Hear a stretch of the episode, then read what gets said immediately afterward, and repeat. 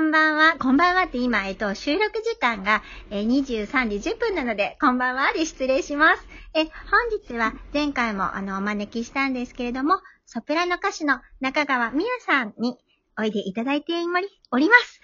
え、今日もモーツァルトについて語りましょうはい、よろしくお願いします。ソプラノ中川美也です。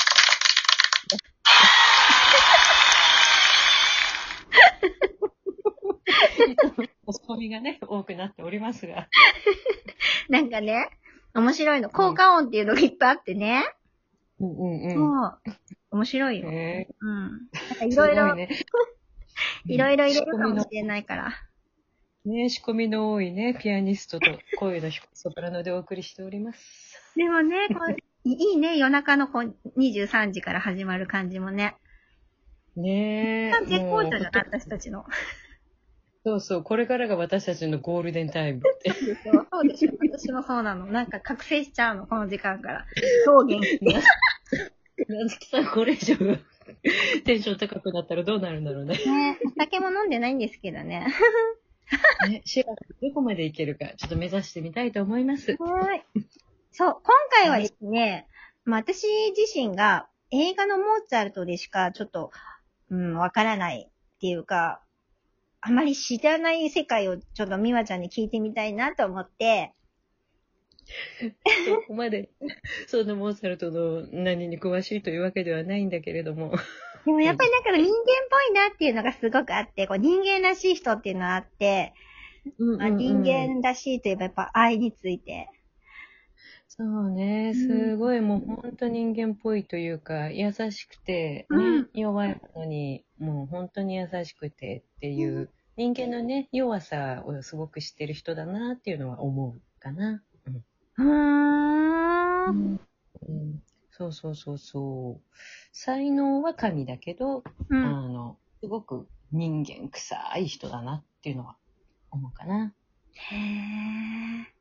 うん、なんか映画見てたら、まあ、無邪気な、ね、いつもキャッキャッキャって笑ってて、っていうイメージがあるっていう、ね、そうそう、そういうところがあったみたいね。うん、で、書簡、残ってる書簡で、うん、あの、宮廷にお父さんがいろいろ引っ張り回したときに、うん、あの、その、モーツァルトのボルフガング、えっ、ー、と、そう、みんなが思う、いわゆるボルフガング・モーツァルトについて、えっ、ー、と、有名な、偉い伯爵が、そのお父さんのレオポルド・モーツァルトに手紙を残してるんだけど、うん、あの、お宅の息子さんは、すごい才能は素晴らしいんだけど、とにかくもうちょっと世渡りとかそういうのうまくならないと、もう、本当ちょっと厳しいっすよっていうのが書かれてて。そう、やっぱりこう、純粋でピュアで、才能がある分、ちょっと向こう水なところがあってっていう、だから結構あの、映画のモーツァルトのイメージで、そんなに違ってないんじゃないかなって私は思うんだけどね。じゃあやっぱり、まあ、こう、こう、こう、世に出したというか、プロデューサー的な立場であった人はやっぱお父様になるのかな？モーツァルト。うん、そうね。あの、いろんなところにやっぱついあの、プロデュースもそうだけど、まあやっぱりレオポルドの一番すごいところは、育てたところだよね。うんあれをあの才能そこまで育て上げたっていうところはやっぱりすごいと思う。でも、あの、プロデュースもやっぱりレオポルドはしていたけれども、うん、結局、ボルフガング自身が、うん、あの、もともとはマルコ教のザルツブルクにね、結構長いことをたんだけれども、うん、ここを取り仕切ってる大司教と、あの、コロレド大司教っていう人と、彼自身が結局大喧嘩をしちゃうのよね。で、それで、クビになっちゃうの。うん、でそうそうそう。で、そういうことをしたのは結局ボルフガング自身だし、彼はやっぱりそこで雇われをやるのはね、ちょっと嫌だっていう気持ちがあったみたいだから、うん、そういう意味ではお父さんの全てが思い通りに言ってたわけでもないので。そうか、うん、結婚を反対されてたんだっけ？ん何？そうそう。結婚も結婚もね、そう。反対されてたコンスタンツェ。うん、うんそうでももうコンスタンツェのことが好きで好きでしょうがなかったから、うん、もう、やっちゃいますっていうね。うん。そう、だからやっぱり愛に関してもピュアピュアだし、うん、なんか、うん、なんか純粋な人だなっていうのは思うね。当時のいろんな資料を見ても、曲見ても、ううん、純粋だなって。なんか、みわちゃんのこう、リサイタルですごい愛を歌った曲あったよね。そうそうそうそう。あの、あれすごく面白かったんだけど。あの、ナンシー・ストレースっていう、当時もう、すごい一番売れてたウィーンで一番売れてたんじゃないかっていうぐらい売れっ子のソプラノ歌手のために作った曲で、うん、ノンテメール・アマート・ベーネっていう曲で、うん、あの、なんだけど、まあ、それはいわゆるコンサートアリアって言われるジャンルの中のものなんだけれども、うん、そのナンシー・ストレースのために書き下ろされた曲なのよね。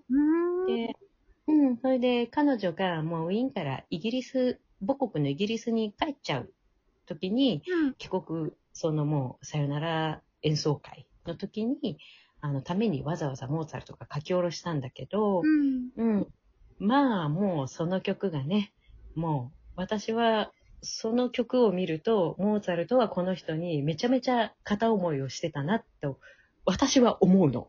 へー。うん、片思いだったんだね。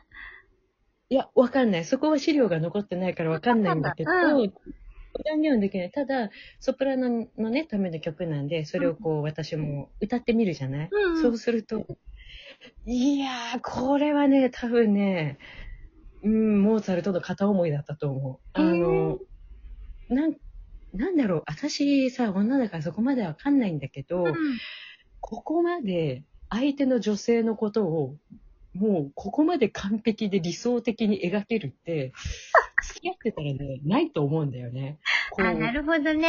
ちょっと男子中学生が妄想の中だけで完結してるような雰囲気を 感じるの、私が勝手に。からそうそうそうそう。え、何歳ぐらいの時の作品なの？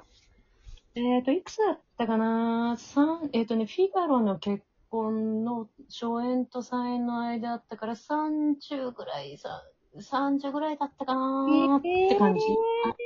そう、えっ、と、ナンシー・ストレスっていう人は、フィガロの結婚のスザンナ役の初演、うん、スザンナ役の初演をした人なんだよね。へえ。うん。だから、まあ、もう、なんていうの、その曲の中で、あなたを愛している、あなたを愛しているみたいな、もう歌詞、すごく情熱的な音楽に乗せて、ものすごく言うんだけど、うん、いやー、これをモーツァルトは多分自分に言ってほしかったんじゃないかな、みたいな。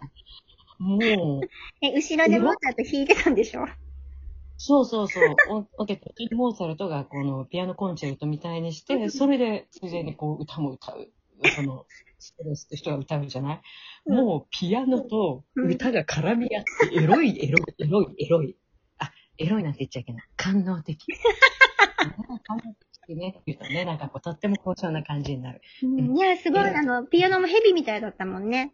あの、ピアノ。ヘビ？でも、絡み合うのよね。そう、なんかね、あの、モーツァルトのあの、伴奏、伴奏っていうか、まあ、あの、ちょっと違うなと思って聞いてて、結構、思考が結構激しいよね。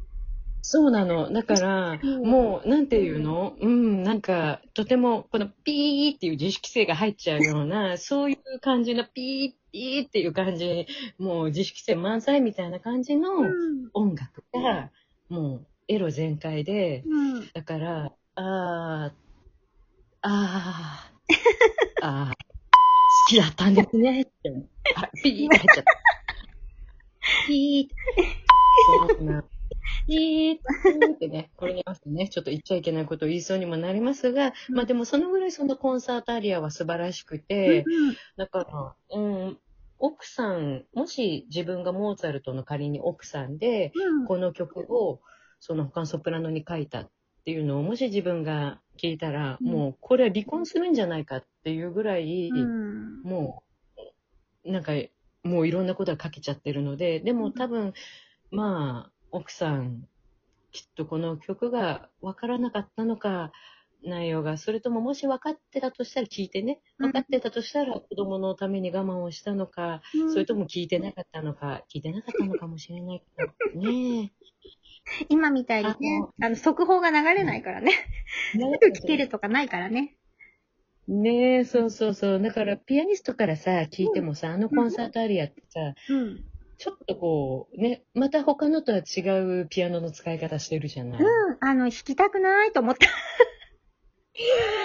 そうなのよ明らかに、こうなんか主張が激しくて、もうあの、すごそうそうそい、蛇みたいにいろんな、あのーあるんだけど、絡み合ってるんだけど、全部が大事よね。そうなの。全部大事。そう、だからね、うん。すごかった。圧巻だってよ、あの演奏。